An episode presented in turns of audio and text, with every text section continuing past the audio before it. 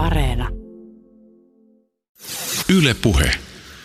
Mä taisin kuulla ekan kerran 15-vuotiaana storin siitä, kuinka jonkun tuntema ihminen oli käyttänyt kannabista ja joutunut psykoosiin. Tätä haastattelua tehdessä syyskuussa 2021 Vihreistä on tullut ensimmäinen eduskuntapuolue, joka esittää kannabiksen laillistamista Suomessa. Keskustelu on käynyt kuumana ja taas puheenvuoroissa kerrotaan kavereista, jotka ovat joutuneet psykoosiin kokeiltuaan kannabista. Olen kuulevinani näissä puheenvuoroissa välillä tarkoitushakuisuutta, mutta usein myös aitoa huolta ja järkytystä. Tutkimuksissa on todettu, että noin joka kolmannella ensimmäistä kertaa psykoosin takia sairaalaan joutuneista on taustalla kannabiksen käyttöä. Solja Niemelä, sä tutkit muun muassa psykoosia sairastavien päihdekäyttöä, päihdepsykooseja ja sitä, minkälainen riskitekijä päihteiden käyttö psykoosisairauksiin liittyen on. Sano, jos se on väärässä, mutta käsitykseni mukaan voi sanoa, että syy- ja seuraussuhde kannabiksen käytön ja psykoosin välillä ei kuitenkaan ole välttämättä kovin yksinkertainen asia. Ei todellakaan ole, että tämä on sellainen hyvin monitahoinen asia ja silloin kun me puhutaan syy-seuraussuhteista, niin täytyy aina tietenkin miettiä, että mihin suuntaan nämä syyt ja seuraukset menee. Ja yhteydet voi olla itse asiassa molemmin suuntaisia ja psykoosista puhuttaessa niin, niin täytyy huomioida, että näitä psykoosejakin on aika monenlaatuisia ja sitten toisakseen kannabiksesta puhuttaessa täytyy miettiä myöskin sitä, että minkä, minkälaista se kannabis on, mitä käytetään ja erityisesti kuinka tiheesti ja tämmöinen niin kuin annosvastesuhteen määrittely, että tämä on oikeasti aika monimutkainen juttu. Niin, eli tämä voisi sillä niin Facebook-hengessä todeta tiivisti, että it's complicated. Just näin. Ja joku hyvä meimi siihen perään.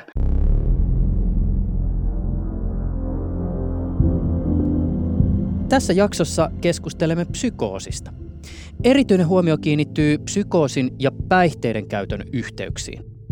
Psykoosi tai psykoosiriski mainitaan usein silloin, kun päihteistä tai huumeista käydään julkista keskustelua. Usein toistuvat yksinkertaistukset tai jopa väärä tieto psykoosioireiden luonteesta tai syistä ei kuitenkaan heijastele sitä moninaista todellisuutta, joka tähän aiheeseen liittyy. Koitetaan tänään hieman jäsentää aihetta. Haastateltavana jaksossa on siis Solja Niemelä. Olen päihdepsykiatri, eli, eli olen psykiatria erikoislääkäri ja mulla on päihdelääketieteen erityispätevyys. Mä oon työskennellyt päihdepsykiatrian parissa reilu parikymmentä vuotta ja siitä viimeiset 13 vuotta on tehnyt päihdekäyttöön ja mielenterveyshäiriöihin liittyvää epidemiologista tutkimusta ja työskentelen tällä hetkellä päihdelääketieteen apulaisprofessorina Turun yliopistossa ja ylilääkärinä TYKSin riippuvuuspsykiatria yksikössä. Ylepuheessa Juuso Pekkinen. Tervetuloa jaksoon.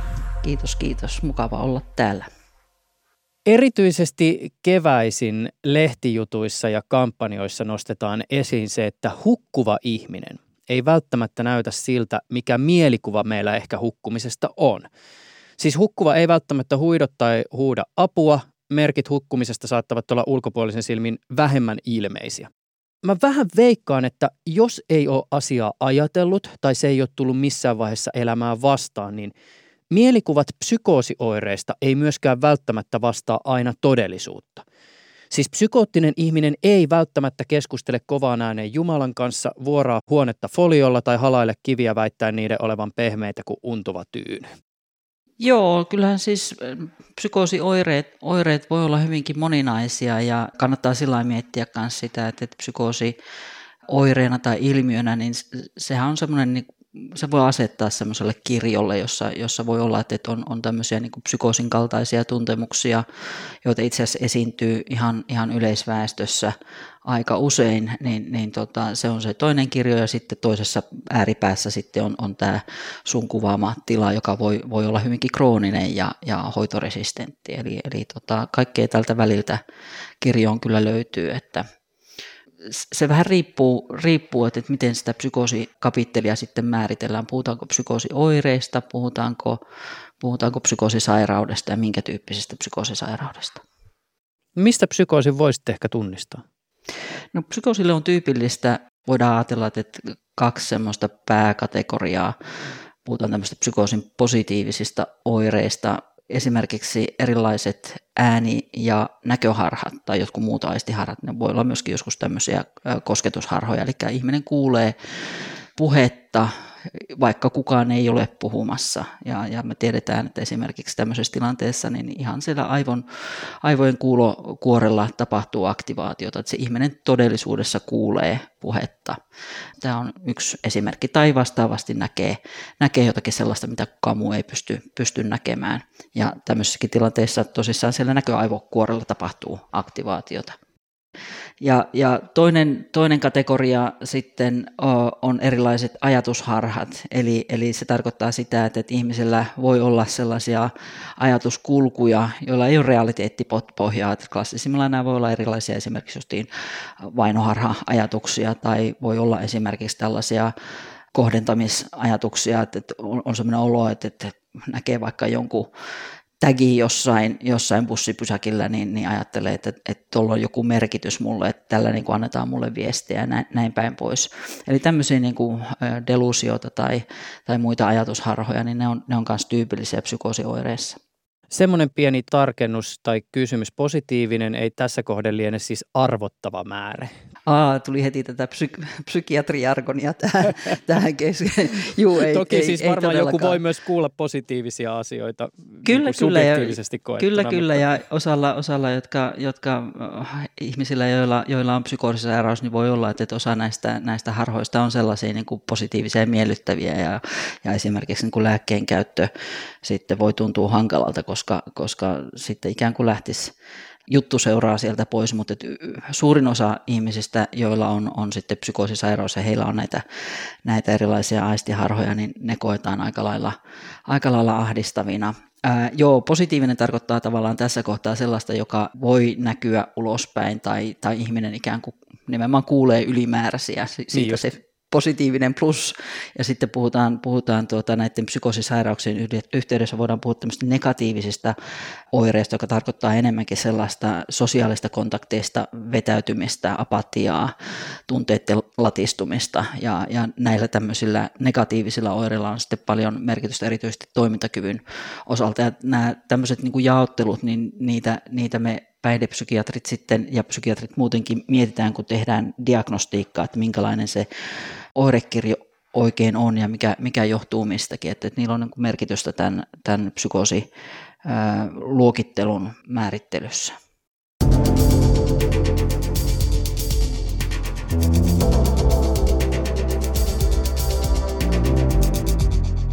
Mä otan tässä vielä esiin erään näkökulman, Psykoosiin liitetyt oireet voivat päihdekäytössä siis olla myös toivottuja. Ottaessaan isomman annoksen LSDtä joku ehkä odottaa tulevia aistiharhoja ja kun ketamiinia käytetään päihteenä, niin dissosiatiiviset ruumista irtaantumiskokemukset saattaa olla just niitä, joita haetaan. Tämähän on, on just näin, että hallusinogeneillä hyvin tyypillisesti on näitä tällaisia erilaisia psykoosin kaltaisia tiloja. Itse asiassa kannabiksella, riippuen taas niin kuin kannabiksen laadusta, että erityisesti semmoinen korkeapotenttinen THC korkeina annoksina käytettävissä, niin kyllähän siihen liittyy myöskin tämmöisiä hallusinogeenisia ominaisuuksia ja, ja se on niin kuin osalla voi olla jopa se toivottu, toivottu vaikutus. Ja mä luulen, että, että tota, ää, sitten se semmoinen ikään kuin tällainen niin kuin päihdepsykiatrin näkökulmasta ja tuolta niin kuin sieltä suunnalta, kun ihmiset sitten saattaa sairastua sitten varsinaisiin psykoositiloihin, niin välillä tuntuu, että ehkä se semmoinen ää, sairauden diagnostiikkakin vähän vähän viivästyy sen takia, kun ajatellaan, että tämä nyt on edelleen sitä niin kuin kannabiksen ikään kuin akuuttia vaikutusta, vaikka kysymys alkaa ollakin jo, jo ihan varsinaisesta ää, psykoosiprosessista. Että, että tässä, tässä me tarvitaan niin kuin, mm, nimenomaan psykiatrian puolella myöskin tietoa näiden päihteiden akuuteista ja pitkäaikaisista vaikutuksista. Mä mietin tässä nyt vielä tätä päihdekäyttöä ja otan asiaan mukaan myös tämmöisen niin yhteiskunnallisen viitekehyksen. Yksi psykoosiin liittyvä oire saattaa olla vainoharhaisuus. Jos me puhutaan huumeisiin liittyvästä toiminnasta, niin laittomaan toimintaan tai elämäntapaan liittyy lähtökohtaisesti aina pieni kuumotus. Siis on ihan mahdollista, että poliisi kuuntelee puhelinta tai että naapuri saattaa ilmiantaa, jos epäilee, että seinän takana tapahtuu jotain epäilyttävää. Satunnainen pilvenpolttajakin saattaa vilkuilla kesäiltana puistossa olan taakse laittaessaan vaporisaattorin päälle. Eli siis rajanveto niin sanotusti asiaan kuuluvan vainoharhan ja psykoottisen oireilun välillä ei välttämättä ole myöskään niin selvä. Joo, ei, ei todellakaan ole ja kyllä mä sillä ajattelen, että silloin kun me päihdepsykiatrit sitten tällaista oirekuvaa kartutella ja mietitään, että mistä on oikein kysymys, niin siinä täytyy olla niin kuin erityisen tarkkana sen suhteen, että minkälainen se konteksti on, mistä ihminen tulee. Osalla ei läheskään tietenkään kaikilla, mutta oma kokemus, kliininen kokemus on, että esimerkiksi jos ihminen on ollut tekemisissä ää, esimerkiksi huume, huumekaupan kanssa jollakin lailla siinä organisaatiossa toimineena, niin, niin siellä voi olla niin kuin monennäköisiä henkilöitä, ei pelkästään poliisia, vaan, vaan sitten myöskin tähän niin rikolliseen toimintaan liittyvää porukkaa, jotka tulee perässä ja se, se uhka on ihan konkreettinen. Mutta siinäkin sitten kliinisessä työssä psykiatri tekee sitten arviota myöskin siitä, että, että kuinka ikään kuin laaja-alainen tämä, tämä vainoharhaisuus on ja, ja että, että kuinka niin kuin turvattomaksi ihminen tuntee erilaisissa konteksteissa ja, ja millä se näyttäytyy käyttäytymisessä, onko siinä sitten jotakin sellaista, joka, joka ei ole niin kuin järjellä selitettävissä. Et, et kyllä siinä täytyy niin kuin olla aika paljon tietoa ja ymmärrystä myöskin siitä, nimenomaan niistä, niistä niin kuin konteksteista ja, ja hyvin klassista kyllä, kyllä on tämmöinen, mä ajattelen, että varsinkin kun stimulanttikäyttäjillä amfetamiinikäyttöputki vähän pitkittyy ja siihen liittyy unettomuutta, unettomuutta ja, ja mikä semmoiset pitkät unettomuusjaksot voi myöskin olla lisäriskitekijä, vaikka ne itsessään jo saattaa vaikuttaa, tulee tämmöisiä valveunia ja näin päin pois, mutta että niin kuin amfetamiini käyttöputken jälkeen niin voi olla sellaista, että tuijotellaan kadulle ja katsotaan, että tuleeko, tuleeko sieltä joku, joku ratsaamaan, että, että nämä, nämä, on, nämä on kliinisesti välillä haastavia tilanteita, mutta että se on osa, osa sitten päihdepsykiatrin ammattitaitoa näistä, jotta saa selville. Onko sitä muuten tutkittu kuin paljon, että missä määrin vaikka just päihteiden käyttöön kytkeytyvä psykoottinen oireilu heijastelee päihteiden käyttöön kytkeytyvää yhteiskunnallista ilmapiiriä? Koska mä oon ainakin joskus törmännyt sellaisen tutkimuskirjallisuuteen, jossa todetaan harhojen toisinaan asettuvan ainakin jonkinlaiseen jatkumoon niin sanotusti normaalin kanssa – Joo, itse asiassa mulla ei ole niin tuommoisista laadullisista tutkimuksista, mulla ei ole tietoa, pitäisikin penkoa vähän kirjallisuutta, että mitä siitä on tehty, mutta että niin kuin, kyllä se esimerkiksi, jos nyt ajattelee, että tämmöinen, tämmöinen niin skitsofreniaan sairastavilla yksi tällainen äh, harhaluulo voi olla, olla esimerkiksi, että ajatuksia jotenkin seurataan tai kaiutetaan, niin kyllä, kyllä mäkin olen nyt reilu parikymmentä vuotta psykiatrialla tehnyt, niin kyllä se teknologia on siinä muuttunut matkan varrella, että aikaisemmin niin. se oli pääsky Pääskyvuoren, mä täältä Turusta käsin puhelen, niin se oli Pääskyvuoren linkkitorni, josta tuli kaiken näköistä ja nyt on sitten monennäköistä muuta uutta teknologiaa, mitä, mitä käytetään, että sen, sen jopa näin lyhyessä ajassa kyllä huomaa. Ja, ja, ja itse, itse asiassa, niin kuin, jos, jos nyt ajattelee vaikka kehittyvissä maissa versus, versus sitten länsimaissa, niin nämä, nämä tota, ö, psykoosioireet on kyllä hieman erilaisia tavallaan tämä on vitsi ja tavallaan mä oon tässä nyt niin kuin vakavissani, koska siis aina, se on, se on jännä hetki siis sellainen, tämä on tämä klassinen, sä puhut jostain kaverin kanssa ja sit sä avaat vaikka Instagramin ja sit siellä mainostetaan sitä asiaa, mistä sä puhut. Niin siinä on tavallaan se, semmoinen niin se pieni hetki, jossa yhtäkkiä niin kuin tulee se, että onko tämä sattumaa vai liittyykö tämä johonkin ja t- tulee ikään kuin se niin kuin totta vai luuloa fiilis. Jo, kyllä joo, mutta eikö nuo älylaitteet nyt joka tapauksessa seuraa meidän, meidän sanoja. Muistan jo aikapäivää sitten, kun, kun tuota noin, niin mä tein, että minkä takia oli tullut puhe kerhotossuista, niin sitten tuli Facebook-feediin ihan toistuvasti kerhotossumainoksia ja tällaisia samanlaisia, samanlaisia kokemuksia on kyllä muillakin. Että tota, odotellaan vaan tässä, tässä kohtaa mä varmaan, en mä tiedä, ehkä mä oon onko mä realiteetissa vai, vai lievästi paranoidinen. Mutta se muuten, mikä muuten on kerhotossu? Siis tossut, jotka laitetaan lapsen jalkaan, kun se on niin kerho. okay, no niin, hyvä.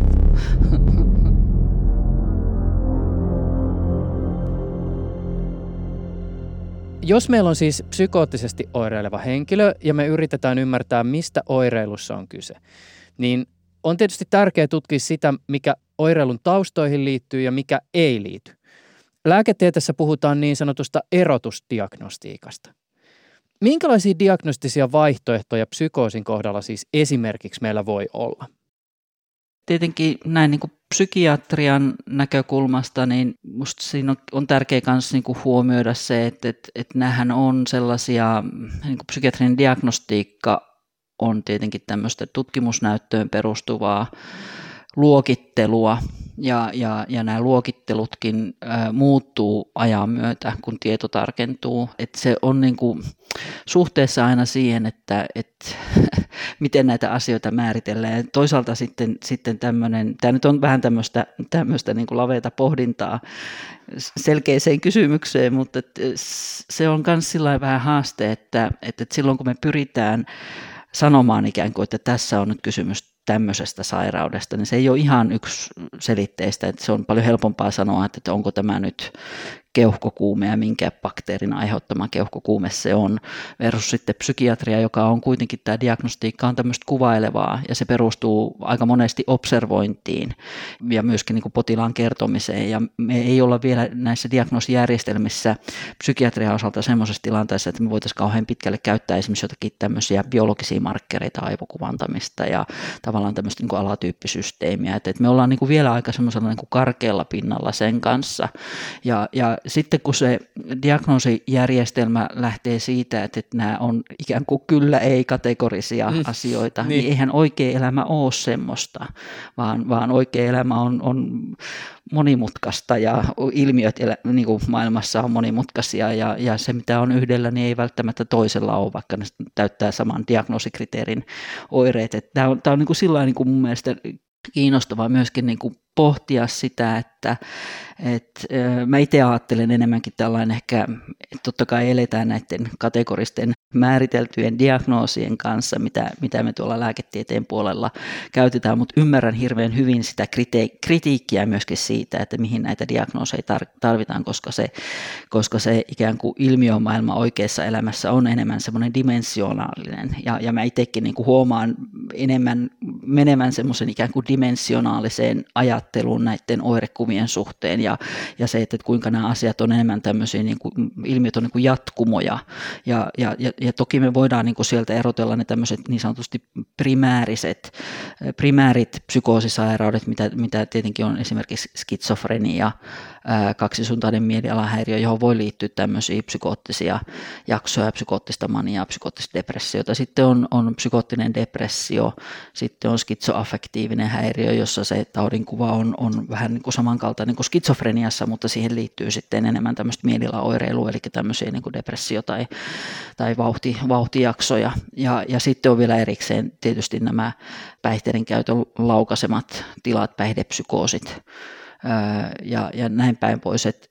niin, niin tämä on niin sillä lailla haastavaa. Ja varmaan niin päihdepsykiatrina, kun tässä joutuu kuitenkin niin vielä enemmän, entistä enemmän aina, aina miettimään sitä päihteen käytön tilaa myöskin sen lisäksi, että ei pelkästään niin, että siellä on se ikään kuin vaikka nyt skitsofrenia osalta tämmöinen ikään kuin tautiprosessi, joka sekin voi olla niin kuin erinäköinen eri ihmisille ja erilainen oirekuva, mutta sitten kun, kun näissä esimerkiksi vaikka niin kuin, että miten, milloin voidaan ihmiselle määritellä, että, että, että, että hänellä on skitsofrenia, jos hän käyttää vaikka, vaikkapa nyt kannabista tai, tai jotakin muuta päihdettä, niin se, siinä tarvitsisi olla sitten ikään kuin tämmöinen jonkinlainen tarpeeksi pitkä päihteetön jakso, että se voidaan se diagnoosi selkeästi asettaa siihen, koska se niin kuin edellyttää, että kysymys ei ole niin kuin päihteen käytön laukaisemasta tilasta, joka yleensä on sitten psykoosi, äh, tämmöinen päihdepsykoosi on aika, aika lyhytkestoinen, kun taas sitten esimerkiksi skitsofrenia, niin ajatellaan, että se on enemmän tai vähemmän tämmöinen tämmöinen pysyvä, pysyvä diagnoosi, josta toki voi, voi niin kuin toipua ja, ja elää, elää sen sairauden kanssa, mutta päihdepsykoosit vähän niin kuin tulee ja menee ja niitä ilmenee silloin, kun, kun päihdettä on käytetty, mutta sitten aika nopeasti häipyy, häipyy nämä oireet, kun, kun ollaan selvinpäin, kun taas sitten skitsofreniassa tosissaan, että jos on tämmöinen ikään kuin päihde, päihdekäytön, ää, onko se sitten laukaisema, nopeuttava, mikä se on niin kuin se prosessi, että, että, että se, sitten se diagnoosi sitten asettuu tämmöiseen, tämmöiseen niin kuin vakavampaan mielenterveyden häiriöön. Mä voisin ehkä tätä monikerroksellisuutta sitä kautta vielä jotenkin kohti mennä, ja tämähän nyt ei niin kuin helpota yhtään tätä, vaan, vaan niin kuin lisää kysymyksiä ja asian Se on hyvä aina, koska asiat on, on oikeasti tosi monimutkaisia. Kyllä. Sä olit mukana yhdessä Jonna Levolan ja Teemu Peltosen kanssa kirjoittamassa just tähän diagnostiikkaan ja erotusdiagnostiikkaan liittyvää artikkelia, jossa te kävitte läpi tämmöisiä niin erilaisia vaihtoehtoja. Ja yksi vaihtoehto oli just esimerkiksi niin päihtymis- ja vierotustilaan liittyvät psyykkiset oireet, jotka sitten ehkä on yksi vaihtoehto jossakin oireilussa. Mutta tässä mä vaan niin kuitenkin kiinnitin huomiota siihen, että ja varsinkin näin niin kuin sekakäytön luvatussa valtakunnassa, niin se, että, että tilannehan saattaa esimerkiksi olla se, että henkilö on samaan aikaan sekava aineesta X, ja se tuottaa tietynlaisia oireita, mutta sitten tyyppi myös kärsii toisen aineen vierotusoireista johtuvasta sekavuudesta. Eli siis psykoottinen oireilu ei ole välttämättä semmoinen niin monoliittinen kokonaisuus, vaan että se on niin useamman kerroksellisen asian summa.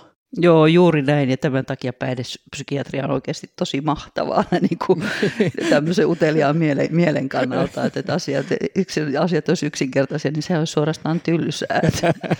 Että, että se, on, se on hyvä, että, että asiat on, on, on monimutkaisia, mutta joo, siis toi, toi on just tuolla lailla, ja kun erilaisilla päihteillä on tosissaan erilaisia vaikutuksia, ja niiden myöskin niin kuin vierotusoireprofiilit voi olla erilaisia. Että, että sillä mä luulen, että niin kuin päihdepsykiatrian piirissä sitten kyllä se semmoinen ajatus on, että, että meillä on tietyt, tietyt päihteet, vaikkapa nyt opioidit, benzodiazepiinit, niin nämä on sellaisia, joihin liittyy erittäin voimakkaita, jos on niin pitkäaikaista riippuvuustasosta käyttöä, varsinkin isoin annoksin, niin sitten jos, jos näiden päihteiden käyttö loppuu kuin seinään, niin niistä tulee aika kauhea fyysinen ja psyykkinen vierotusoiretila. Ja sellaisilla ihmisillä, joilla sitten on tämmöistä, tämmöistä tota, psykoosialttiutta, vaikka ei olisi mitään niin skitsofrenia-diagnoosia ja muuta, niin voi olla, että, että niin psykoosioireet pulpahtelee pintaan sitten nimenomaan näissä vierotustiloissa. Ja, ja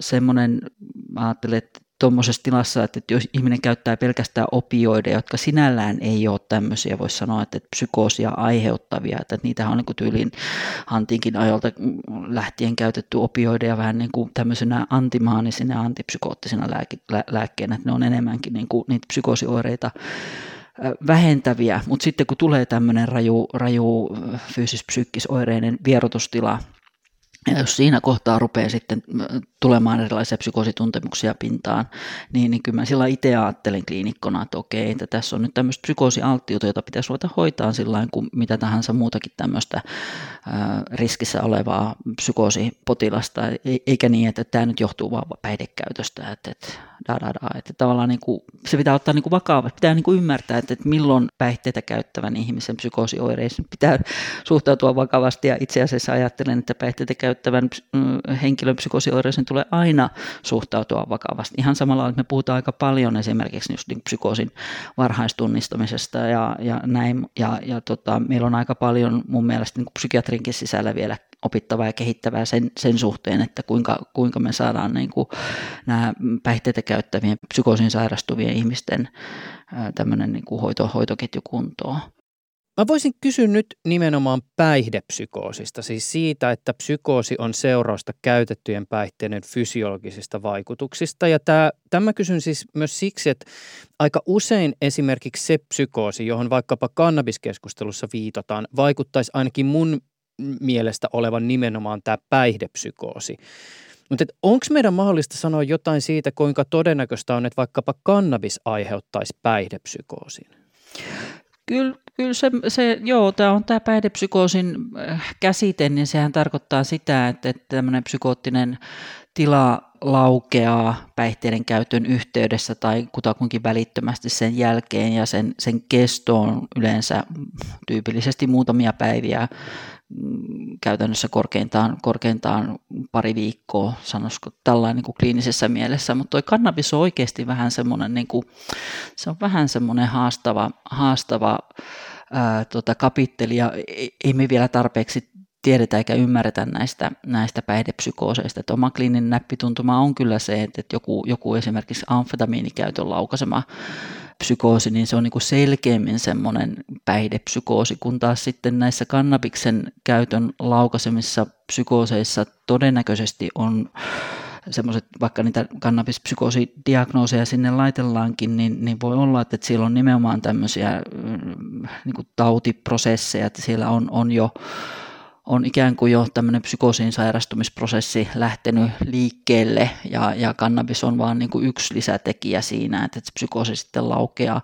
Osalla voi kyllä olla, että ne jaksot on aika lyhkäisiä. Näitä me just itse asiassa tutkitaan just, just tota mun tutkimusryhmän kanssa rekisteritietoja hyödyntäen Tarkoitus on selvitellä eri päihdepsykoosiin liittyviä erilaisia riskitekijöitä ja niiden ennustetta. Ja aiemmin julkaistujen tutkimusten valossa voidaan sanoa, että erityisesti niin kuin kannabisriskiin liittyy aika korkea tämmöinen skitsofrenian sairastumisriski.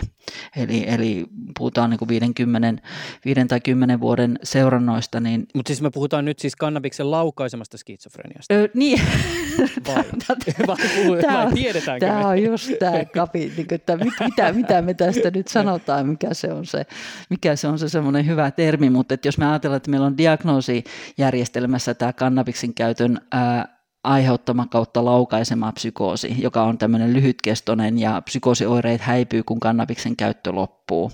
Niin, niin tästä porukasta seuranta-aikana vähintäänkin kolmannes saa myöhemmässä seurannassa skitsofreniadiagnoosin, kun me katsotaan tämmöisiä rekisteritietoja. Eli, eli tota, siinä on siinä kannabiksessa on jotain. Näihin muihinkin päihdepsykoosiin liittyy tämmöinen aika korkea skitsofrenian konversioriski. Stimulanteilla ajatellaan, että se on jotain, jotain 25 prosentin luokkaa, mutta se on niin kuin, näyttäisi siltä, että se on niin kuin erityisen korkea kannabispsykooseihin sairastuneissa. Avaa konversioriski. Konversioriski, eli tarkoittaa sitä, että päihdepsykoosi muuttuu seuranta-aikana skitsofreniaksi. Et kysymys ei ole, puhutaan tämmöisestä, tämmöisestä että et, et, et se ei ollutkaan vaan kannabispsykoosia. Itse asiassa jossain Australiassa, jossa, jossa tota väestössä, väestössä aika iso osa on vähintäänkin kokeillut kannabista ja säännöllisesti käyttäviä on ainakin toistaiseksi e, enemmän kuin suomalaisessa yleisväestössä, niin siellä, siellä oikeastaan niin kuin lakattu puhumasta kannabispsykoosista, vaan se, että jos kannabista käyttävä saa psykoosioireita tai, tai psykoosijakson, niin siihen suhtaudun mihin tahansa muuhunkin ensipsykoosiin. Ja mä itse asiassa näiden niin kuin tutkimustulosten valossa, että tätä me just mun tutkimusryhmän kanssa selvitellään, että mikä on päihdepsykoosien ennuste, mutta että kyllä niin kuin sillä lailla näyttää kyllä siltä, että, että, että se ennuste on näissä päihdepsykooseissakin sen verran raju, että niihin tulisi todellakin suhtautua suurella vakavuudella, että kysymys ei ole vaan, että jaa, jaa, että se käytti jotain, sillä oli vähän psykoosioireita, vaan että, että sillä on tosissaan niin kuin tätä konversiota, eli, eli saavat myöhemmin vakavampia psykoosisairausdiagnooseja. Tämä riski näyttäisi olevan koholla sekä skitsofrenian että, että sitten kaksisuuntaisen mielenlahäiriön suhteen, jos, jos mietitään kannabista, samansuuntaista myöskin amfetamiinilla ja alkoholi on sitten jotenkin niin kuin aika lailla erilaisempi päihde neurobiologisesti, mutta siihenkin liittyy tätä konversioriskiä, mutta se näyttäisi niin kuin olevan paljon matalampi, mitä se on esimerkiksi kannabiksella ja amfetamiinilla. Et jos näistä tavallaan niin kuin näistä päihteiden käytön laukaisemista psykooseista pitäisi jotain nostaa niin sanotusti tikunnokkaan, niin, niin, niin tämä kannabis erityisesti, mutta sitten myöskin nämä, nämä stimulanttipsykoosit sellaiset henkilöt, jotka sairastuu alkoholipsykoosiin, niin heillä, heillä se käyttöura on ollut jo todella pitkä ja raju ja puhutaan hyvin vaikeasteisesta alkoholiriippuvuudesta. Ja se on sillä niin kuin, mutta sitten jos me katsotaan se, että kuinka moni tästä porukasta saa myöhemmin skitsofrenia-diagnoosin, niin se on huomattavasti matalampi, mitä se on niin kuin stimulantti- ja kannabispsykoosiin sairastuneilla. Mutta sitten toisaalta niin, niin siihen liittyy varmasti monta muutakin asiaa, mutta näyttäisi kyllä siltä, että, että sitten nämä alkoholipsykoosi potilaat, niin heidän keski-ikä on myöhempi ja se, ja se ennenaikaisen kuoleman todennäköisyys on, on myöskin niin kuin reippaasti isompi, että siinä on varmasti kaikkea muutakin. Alkoholin käyttöön liittyvää mm, haittaa, kuten alkoholimaksakin rosia ja tällaisia muita vakavia tiloja, jotka, jotka vaikuttaa esimerkiksi siihen niin kuin ennenaikaisen kuolevuuden riskiin, että, että ainakaan niin kuin vielä ei ole tullut, tätäkin on hirveän vähän tutkittu ja me, me tätä justiin ollaan selvittelemässä, että mitä nämä niin kuin eri päihdepsykoosien esimerkiksi mortaliteettiriskit riskit oikein on.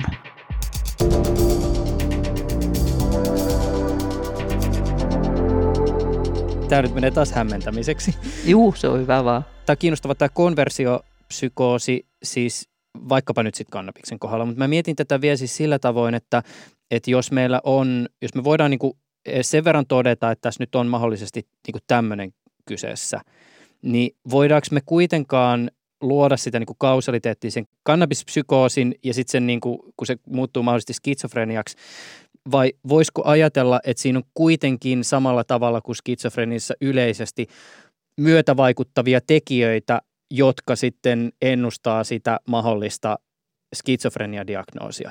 Siis mä mietin tässä nyt sen tyyppistä, että, että siis totta kai geneettiset tekijät, mutta että sitten vaikka niin tupakan poltto nuoressa iässä tai ehkä mahdollisesti äidin raskauden aikainen tupakan poltto, sehän voi vaikuttaa psykoottisiin oireisiin myöhemmässä elämässä. Että tota, e, niin, syy-seuraussuhteet ei tässäkään tapauksessa liene ihan niin yksinkertaisia.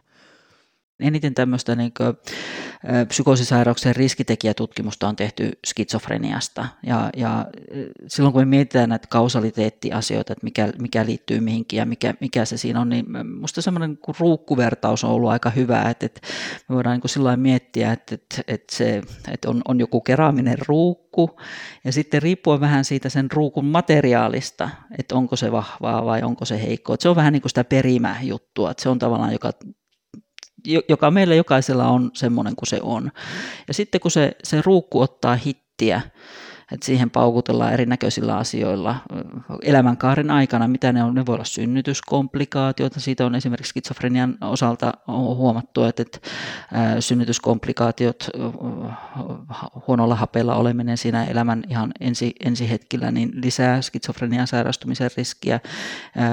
Itsellä on yksi julkaisu, missä ollaan tutkittu raskauden aikaisen tupakoinnin yhteyttä skitsofrenian sairastumisen riskiin ja huomattiin, että tupakointi lisäisi riskiä sairastua, mutta että niin kuin se että ajatus, että tämmöiset tekijät ikään kuin, että ne aiheuttaisi skitsofrenian, niin se, se, eihän se pidä paikkaansa, vaan ne on niitä hittejä. Elämänkaaren aikana tulee monen näköistä ja tämä kannabis on niin kuin yksi, yksi asia.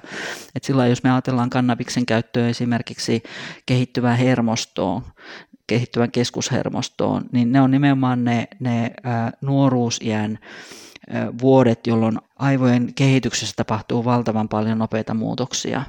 Ja, ja, ja kannabis kyllä näyttäisi siltä, että, se ihan eläinkoemalleissa plus sitten nämä tämmöiset alustavat tutkimustulokset tämmöisestä niin kuin eteenpäin suuntautuvista aivokuvantamistutkimuksista yleisväestössä, että kun on seurattu nuoria ja otettu toistuvasti erinäköistä esimerkiksi aivokuvantamisasiaa, niin kyllä se näyttää siltä, että se kannabis siellä sitten tekee ikään kuin semmoista haittaa siihen kehittyvään keskushermostoon. Ja nimenomaan nämä tämmöiset niin haittaikkunat on, ne on justiin niissä kohdissa, milloin aivot kaikkein eniten kehittyy ihan samalla lailla kuin siellä niin kuin syntymän, syntymän raskauden aikana, syntymän jälkeisinä ensimmäisenä kuukausina, vuosina, niin silloin aivoissa tapahtuu valtavan paljon. Toinen tämmöinen hetki on sitten se, se nuoruusikä. Ja jos si- näihin kohtiin tulee niitä riskitekijöitä, niin ne voi olla sellaisia, joka, joka, joka tähän sairastumisriskiin tapahtuu. Ja niitä, niitä jotka siihen, siihen ruukkuun sitten tuo ja riippuen sitten siitä geneettisestä perimästä, että minkälainen se ruukun materiaali, jos tämmöistä vertausta voi käyttää, niin, niin, niin osalle voi olla, että tarvii vähemmän hittejä, joku tarvii enemmän. Että jos me mietitään vaikka niin kuin skitsofrenian sairastumisen tätä tämmöistä niin perimän merkitystä, niin, niin perimän selitysosuus skitsofreniassa, niin se pyörii 6, jopa 80 prosentin luokalla. Ja jos me ajatellaan, että meillä on ihminen, jolla, jolla esimerkiksi sisarus tai jompikumpi vanhemmista sairastaa, niin kuin ensimmäisen asteen sukulainen sairastaa skitsofreniaa, niin se riski nousee, jos ajatellaan, että yleisväestössä se on niin kuin 0,51 prosenttia, niin se nousee 10 prosenttia, se kymmenkertaistuu vähintäänkin se riski, jos on lähisuun, ja vaikka olisi toinen tai, toisen tai kolmannen asteenkin sukulaiset, puhutaan niin kuin serkuista, täreistä, niin siinäkin se riski on jo niin kuin tyyliin kuusinkertainen verrattuna yleis, yleisväestöhenkilöihin. Eli, eli, eli tämä perimällä niin kuin sillä on tosi iso merkitys merkitys. Mutta se, sekään ei kaikki esimerkiksi edes niin, että, että on niin kuin identtinen kaksoispari. Niin tämmöisessä se on niin kuin semmoinen 50-50 tyyppinen tilanne, että, vaikka olisi ihan täsmälleen sama perimä ja siellä on, siellä on tuota, toinen sairastuu skitsofrenia, niin ei se toinen välttämättä sairastu. Että nimenomaan nämä niin kuin geenien ja ympäristötekijöiden väliset monimutkaiset yhteydet säätelee näitä asioita ja kannabis on niin kuin yksi näistä ympäristötekijöistä, jotka voi tähän vaikuttaa. Ja se just se, että, että, että kaveri poltti, kokeili kannabista ja sairastui skitsofreniaan, niin se voi olla just jollekin sitten se ikään kuin se viimeinen kopsautus siihen ruukkuun, joka, joka sitten laukaisee tämän niin kuin sairastumiskaskadin. Et, mutta et siinä tosissaan taustalla on niin kuin paljon monimutkaisempia asioita kuin pelkästään kannabista joku yksittäinen käyttökerta. Jos me ajatellaan sitten semmoinen tilanne, että meillä on siis yhteiskunta, jossa ei käytetä niin kuin lainkaan kannabista ja yhteiskunta ihan samanlainen, jossa käytetään kannabista.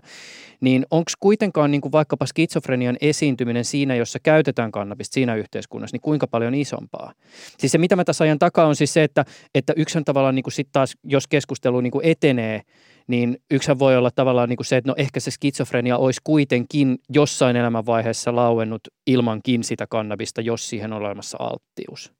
Ja, ja tämä on asia, jota nyt tällä hetkellä tutkitaan ja selvitellään. Tämähän on oikeasti niin kuin ison, ison myöskin poliittisen mielenkiinnon kohteena, mm. koska, koska tämä, tämä tota, laillistamisprosessit eri puolilla maailmaa, varsinkin Pohjois-Amerikoissa ja nyt keskustelu avattu myöskin Suomessa, niin käy, käy villinä, että, että, että miten tämä, miten tämä, miltä tämä oikein näyttää. Ja, ja äh, ei meillä niin kuin toistaiseksi mitään semmoista näyttöä ole siitä, että, että skitsofrenian insidenssi olisi noussut, eli se, että, että kuinka paljon uusia skitsofrenian sairastuvia henkilöitä on. Eli, eli siinä, siinä ei ole mitään niin kuin hirveän isoa muutosta. Toisaalta just kun on tämmöinen monitekijäinen ää, sairaus ja, ja riskitekijät, ympäristöriskitekijät kyllä sitten niin kuin myöskin elää ajassa, niin näitä on, niin kuin, voi olla vai, ajallisesti itse asiassa aika vaikea arvioida, mutta siitä meillä alkaa olla näyttöä, mikä on sillä aika mielenkiintoista ja, ja pohjoismaista, ja meillä on, meillä on tota, juttua tästäkin pukkaa, pukkaa, mutta esimerkiksi Tanskasta on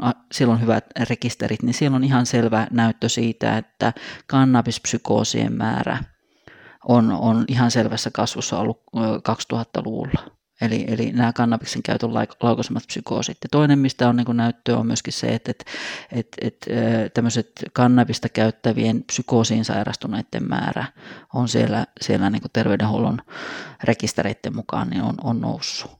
Ja, ja toisaalta meillä on, meillä on sitten niin kuin myöskin tämmöisiä monikeskustutkimuksia, joissa on selvitelty esimerkiksi psykoosin takia ensi kertaa hoitoon tulevien osalta, niin, niin se, että siellä itse asiassa näyttää siltä, että se niin kuin hoitoon tuleminen psykoosisairauksien osalta niin on viitteitä siltä, että semmoisissa paikoissa, joissa kannabis on niin kuin THCn osalta korkeapotenttisempaa, niin tämmöistä ikään kuin trendiä näkyy, että, että niitä hoitoon tulemisia psykoosin takia on enemmän semmoisilla paikkakunnilla, jossa, jossa pyörii enemmän korkeapotenttista THC. Että, että nämä on kyllä semmoisia niin huolestuttavia viestejä. Toinen asia on tietenkin sillä lailla, että just tämä pointti, mitä säkin sanoit, että, että, että olisiko niin, että ne joka tapauksessa ää, sairastuisi. Niin, no se on, se on oikeasti aika hyvä, Hyvä, hyvä kysymys ja, ja, ja tota, toisaalta niin kuin voi olla, että, että kannabiksen käyttö erityisesti silloin nuoruus iällä aloiteltuna ja säännöllisesti käytettynä, niin, niin tota, ähm, voi olla, että se vaikuttaa siihen taudinkuvaan. Tästä meillä on vielä oikeastaan kauhean paljon, ei ole sellaista ymmärrystä, että, että mitä se tekee niin kuin sen taudinkuvan kannalta, äh, mahdollisesti varhaistaa tautiin sairastumista. Se me tiedetään, tiedetään että mitä niin kuin nuorempana skitsofreniaan sairastuu, niin, niin sen huonompi on se ennustekin. Et skitsofreniahan yleensä sairastutaan kohtalaisen nuorella iällä, että miehillä se on pikkusen äh, varhaistaa varhaisemmassa vaiheessa se keskimääräinen sairastumisikä 20-28 vuoden korvilla ja naisilla sitten pikkusen, pikkusen myöhemmin. Että, ja, ja, ja miehillä näyttäisi, että tämä, tämä ennuste on huonompi kuin naisilla ja tämä on yksi asia on ollut, mitä on pohdittu, on nimenomaan tämä sairastumisikä, että ikään kuin kerkee saada sitä elämää kasaan, kerkee saada kaiken näköisiä elämäntaitoja, sosiaalisia verkostoja näin päin pois versus siihen, että jos nuorena sairastuu, niin, niin, niin tämmöiset elämäntaidot jää saamatta ja itse niin kuin mietin tämän kannabiksen suhteen nimenomaan tätä, että vaikka nyt joka tapauksessa sairastuisi, joo, mutta se, että, että jos tämä päihdekäyttö ja tässä kohtaa kannabis niin kuin varhaistaa sitä sairastumisprosessia, niin se ei ole ollenkaan hyvä juttu, vaikka se ikään kuin se kannabiksen tai, tai niin kuin skitsofrenia ei tapahtuisi muutoksia. Sitten on niin kuin erilaisia tapoja tietenkin niin kuin miettiä, miettiä sitä, että mikä se tämmöinen niin kuin kannabiksen selitysosuus on, on niin kuin skitsofrenian sairastumisessa tai mikä, mikä on niin kuin tämä kannabikseen liittyvä suhteellinen riski siinä, niin on esitetty jossain kohtaa semmoisia, just tämmöinen, että jos kaikki olisi mahdollista ja lehmät lentäisi, niin, niin tota, että jos koko maailmasta kannabis poistuisi, niin, niin tämä kannabiksen ikään kuin selitysosuus olisi, olisi niin kuin 8 prosenttia, eli 8 prosenttia kaikista skitsofreniaa sairastuneista poistuisi, mutta nämä on tietenkin tämmöisiä, nämä on aina estimaatteja ja tapaa niin kuin ikään kuin konkretisoida asioita, mutta tässä on niin kuin muutakin kuin pelkästään tuijottaa sitä, että, että, että lisääntyykö se skitsofreniaan sairastumisluku, vaan että, että joo, ja tämä on oikeasti tosi, tosi, tosi mielenkiintoista ja, ja me tarvitaan niin kuin lisää, lisää tämmöistä ää, aikasarjallista tutkimusta näistä, näistä teemoista. Sä mainitsit vielä tuon niin kannabiksen vahvuuden, mikä on siis taas tietysti myös, tähän tämä klassinen, että no 60-70-luvulla ei ollut kannabis niin vahvaa kuin nykyään. Ja onhan tässä ikään kuin myös tämä laadullinen kysymys siis siitä, että, että vaikka jonkun tietyn kannabislaikkeen kohdalla puhutaanko me siitä, että mikä on vaikkapa niin kuin päihdyttävän THC ja käsitykseni mukaan mahdollisesti antipsykoottisen CBD välinen suhde, niin tämäkin kysymys ehkä taas avaa sitä, että, että kun me puhutaan kannabiksesta, niin me ei aina välttämättä puhuta mistään niin kuin standardoidusta niin kuin kannabislaadusta, jossa on tietty määrä THC ja tietynlainen niin kuin kemiallinen koostumus.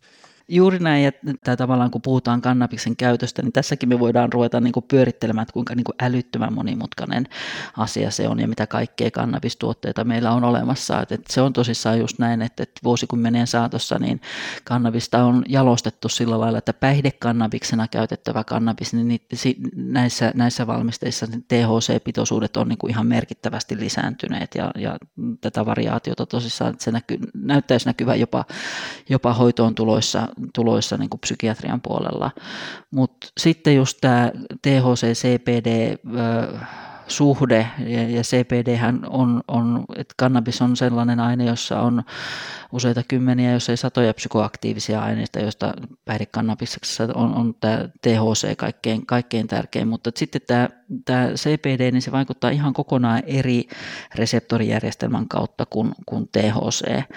Et, et se on enemmän tämmöinen serotonergisen puolen kautta vaikuttava, kun taas, kun taas nämä, nämä THC vaikuttaa sitten kannabinoidijärjestelmien kautta ja, ja tällä CPDllä näyttäisi olevan sekä tämmöistä ahdistusta että jopa psykoosioireita poistavaa vaikutusta. Eli, eli, eli tämä on niin sillä lailla tärkeä, tärkeä pointti ja me tarvittaisiin enemmän ö, tutkimusta just siitä, että minkä tyyppistä kannabista ihmiset käyttää, mutta jos me katsotaan toisaalta jotakin tullit, takavarikkoja ja näin päin pois, niin kyllä se, mitä, mitä nyt kadulla liikkuu, niin, niin se on sitä THC-painotteista ja, ja mä luulen myös, että, että se on, onhan se vähän niin kuin alkoholinkin suhteen, että kukaan niin kuin vetää, vetää tota noin niin, minkäkinlaista tenutärpättiä ja, ja osa, osa sitten tota, vetää sitten niin kuin vuosikerta champagnea, mutta pointti on tietenkin se, että, että näissä haitoissa ratkaisee kuitenkin se käytön määrä ja käytön säännöllisyys. Ja siinä, missä meillä on aika paljon niin kuin tutkimustietoja ja ymmärrystä siitä, että mitä on niin kuin haitallinen tai ongelmallinen käyttö ja missä menee esimerkiksi niin alkoholin käyttöön liittyvät riskit, niin kannabiksen osaltahan meillä ei ole sellaista.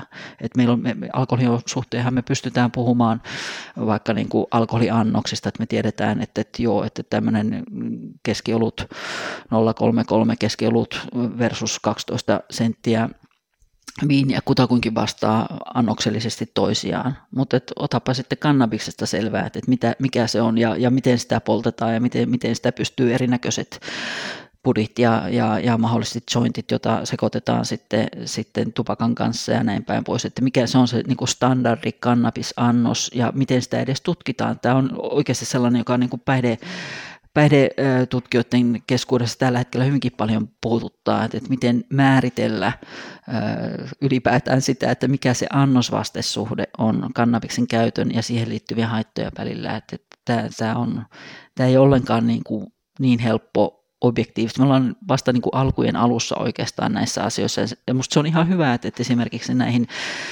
erinäköisiin julkaistuihin tutkimuihin, että niihin, niitä kannattaakin sellainen kriittisellä silmällä, silmällä suhtautua, että, että, että mitä, mistä tämä kertoo silloin, kun puhutaan kausaliteetista, että, että, että, siihen niin kuin tämmöisen kausaliteetin käsitteeseenkin liittyy varsin epidemiologisesti tämmöiset niin kuin, erilaiset kriteerit, että miten sitä kausaliteettia voidaan määritellä. Niistä yksi on esimerkiksi tämä annosvastesuhde, eli mitä enemmän käyttöä, niin, niin sitä enemmän, enemmän sitten haittaa, niin se on yksi, yksi näistä kriteereistä, mutta kannabiksen suhteen tosissaan, niin, niin, niin se, että jos meillä on tietoa siitä, että on elämän aikana käyttänyt 50 kertaa kannabista, joka voi ehkä jollekin kuulostaa niin kuin paljolta, mutta sekin, että jos se ihminen on niin kuin polttanut polttanut kaksi kertaa vuodessa 25 vuotta, niin onko se sitten eihän se nyt niin hirveästi ole versus sitten, että joku, joku polttaa sitä niin kuin tyyliin 50 kertaa, 50 kertaa tota noin, niin, kuukaudessa, niin se näyttää jo vähän toisenlaiselta.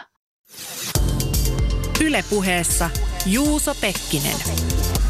Aika tyypillinen päihdekeskustelussa ilmenevä argumentaatio nostaa esiin siis prosenttilukuja tai kertoimia – kannabiksen tai amfetamiinin käyttäjillä on näin ja näin moninkertainen riski joutua psykoosiin tai näin moni sairaalaan psykoosin takia joutuvista on käyttänyt tätä ja tätä ainetta. Mutta m- miten sä Solja Niemelä tätä keskustelua jäsenet ja mitkä ehkä on niitä jatkokysymyksiä, jotka on sitten niitä olennaisia, kun me puhutaan näistä luvuista ja todennäköisyyksistä? Pointti on kuitenkin varmasti, että jos me mietitään esimerkiksi tätä kausaalisuhdetta, että, että, että minkä, mi, mihin suuntaan nämä yhteydet menee, että lisääkö kannabispsykoosiin sairastumisen riskiä vai onko niin, että psykoosi, psykoosia sairastavilla tai psykoosiin sairastuvilla psykoosialtteilla ihmisillä vaan, vaan sitten kun on enemmän kannabiksen käyttöä, niin, niin tota, tavallaan ne luvut ei ole niin tärkeitä yksittäiset luvut, vaan, vaan se, että mitä, mitä se kokonaisuus näyttää ja tukeeko nämä eri tutkimusasetelmissa, erilaisilla tutkimusmenetelmillä tehdyt tutkimukset, niin, niin mihin suuntaan ne näyttää.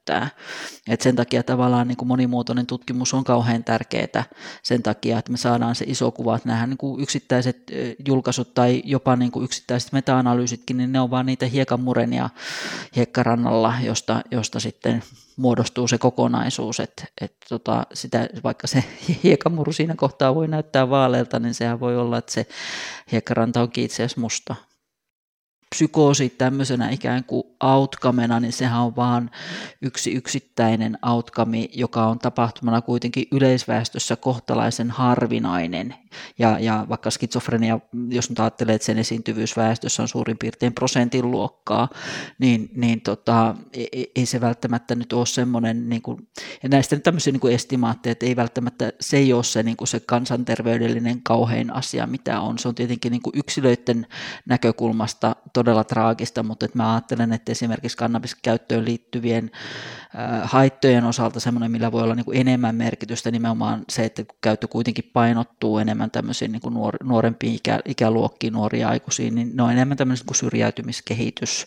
Se, että on, on näyttöä kuitenkin siitä, että opinnot jää, jää kesken silloin, kun käyttö säännöllistyy. Tässäkin taas se suhteellistaminen, että, että, että, että en ole todellakaan sanonut, että poltat, poltat, poltat pössyä tuota noin, niin kerran vuodessa, niin olet mieron tiellä. Että tämä on niin kuin sillä lailla semmoinen suhteellistaminen tässä, että et, et kun puhutaan käytöstä, niin pitää, pitää aina niin kuin suhteuttaa siihen, mitä se, mitä se käyttö oikeasti on. Mutta me tiedetään kuitenkin niin, että, että näyttäisi siltä, että nuorilla nuorilla aikuisilla, niin kannabista käyttävillä, niin itse asiassa tämmöiseen niin kuin säännölliseen riippuvuustasoiseen käyttöön siirrytään nopeammin kuin alkoholilla.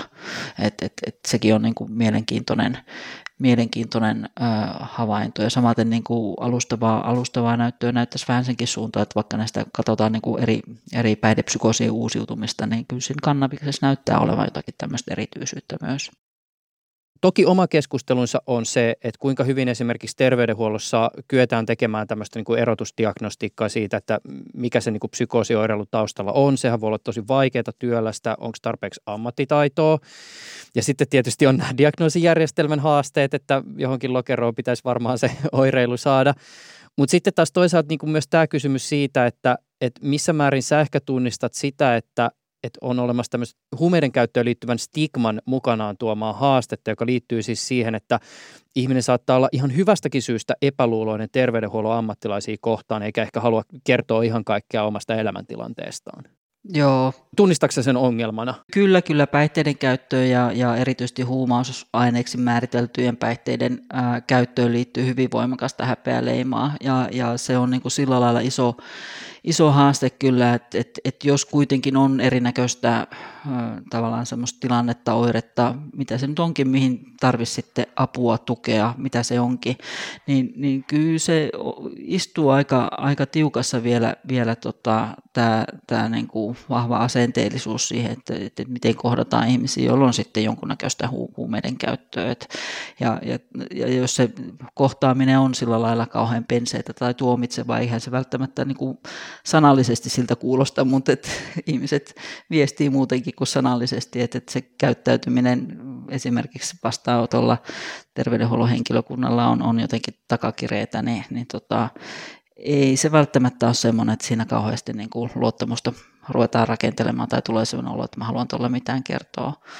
Ja, ja toinen näkökulma toki on niin kuin myöskin se, että, ja ne on sellaisia asioita, että olkoon se, se laillistamistatus sitten mikä tahansa, onko kriminalisaatiota ja muuta, niin onhan meillä oikeasti myöskin sellaisia tilanteita, jolloin, jolloin täytyy, meillä on niin kuin velvollisuuksia myöskin terveydenhuollossa, esimerkiksi ajoterveysarvio, se, että, että, että, että jos nyt kannabista käyttää, niin miten se THC-elimistössä sitten suhteutuu ajokykyyn, siinä on ilmoitusvelvollisuuksuuksia, jos, jos tota käyttö on runsasta ja pitkäaikaista, ja, ja tota, samaten, samaten mahdolliset niin lastensuojelun ilmoitusvelvollisuusasiat. Että, että nämäkin niin on sellaisia asioita, jotka voi niin kuin vaikuttaa siihen, että miten niin kuin asioista kerrotaan. Mutta kyllä mä sillä itse ajattelisin, että, että se, me tarvitaan niin kuin terveydenhuollon puolella paljon, paljon tämmöistä niin kuin päihdeosaamisen vahvistamista ja myöskin niin kuin ymmärrystä siitä, erityisesti kannabiksen käytöstä, että, että minkälaisesta aineesta on kysymys ja se, että pyritään niin kuin suhteuttamaan sitä, että mitä se on se ongelma ja mitä on riskikäyttö, milloin pitää ikään kuin reagoida, koska ei, ei kaikkeen kannabiksen käyttöön todellakaan tarvitse reagoida, vaan, vaan nähdä se mettäpuilta. Tiedätkö, mä kuullut useasti tämmöisen siis ajatuksen liittyen just tähän kysymykseen, siis se, että ihmiset pelkää konkreettisesti esimerkiksi merkintää. Siis se, että terveydenhuollon ammattilainen kirjaa sen käytön se maininta siitä käytöstä voisi olla olennaista sen sen hetken niin kuin diagnoosin näkökulmasta, mutta pelätään sitä, että kun se on kerran sinne kirjattu, niin sitten se tulee niin kuin, tiedätkö, 15 vuoden päästä vastaan jossakin tilanteessa, vaikka elämäntilanne on aivan erilainen. Tähän ei ole millään lailla pelkästään kannabikseen liittyvä asia, vaan koskee, voisi sanoa, että melkein mitä tahansa niin kuin päihdekäyttöä, varsinkin jos pikkusenkaan haiskahtaa ää, ongelmalliselta. Että kyllähän niin kuin semmoinen, että jos siellä diagnoosilistassa on vaikka alkoholin haitallinen käyttö tai alkoholiriippuvuusdiagnoosi, niin, niin, niin tämä on ihan samanlainen, eikä se ulotu pelkästään niin kuin tähän terveydenhuoltoon, että kyllä mä niin kuin ajattelen, että, että toi, toi esimerkiksi niin huumerikosmerkintä tai se, että, että vaikka siitä ei tulisi edes, edes tota, noin, niin varsinaista tuomiota, niin se, että, että poliisirekisterissä näkyy aika pitkään nämä, nämä tota, merkinnät, että on esimerkiksi ollut kannabiksen hallussapitoa, vaikka siitä ei olisi edes mitään varsinaista äh, tuomiota ollut. Ja, ja näitä nyt sitten tarkistellaan, ihan fiksujakin ihmisiä voi olla, olla jo, joille jää sitten joku tärkeä työpaikka saamatta sen takia, niin kyllä nämä on vähän semmoisia haastejuttuja.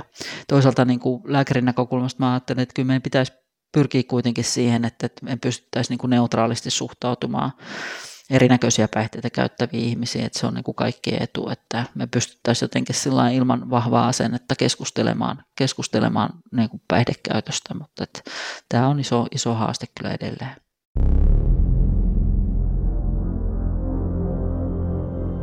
Otan loppuun vielä tällaisen pohdiskelun, joka on niin sanotusti tosi perus, mutta se on eräästä syystä nähdäkseni aika olennainen sanoa ääneen.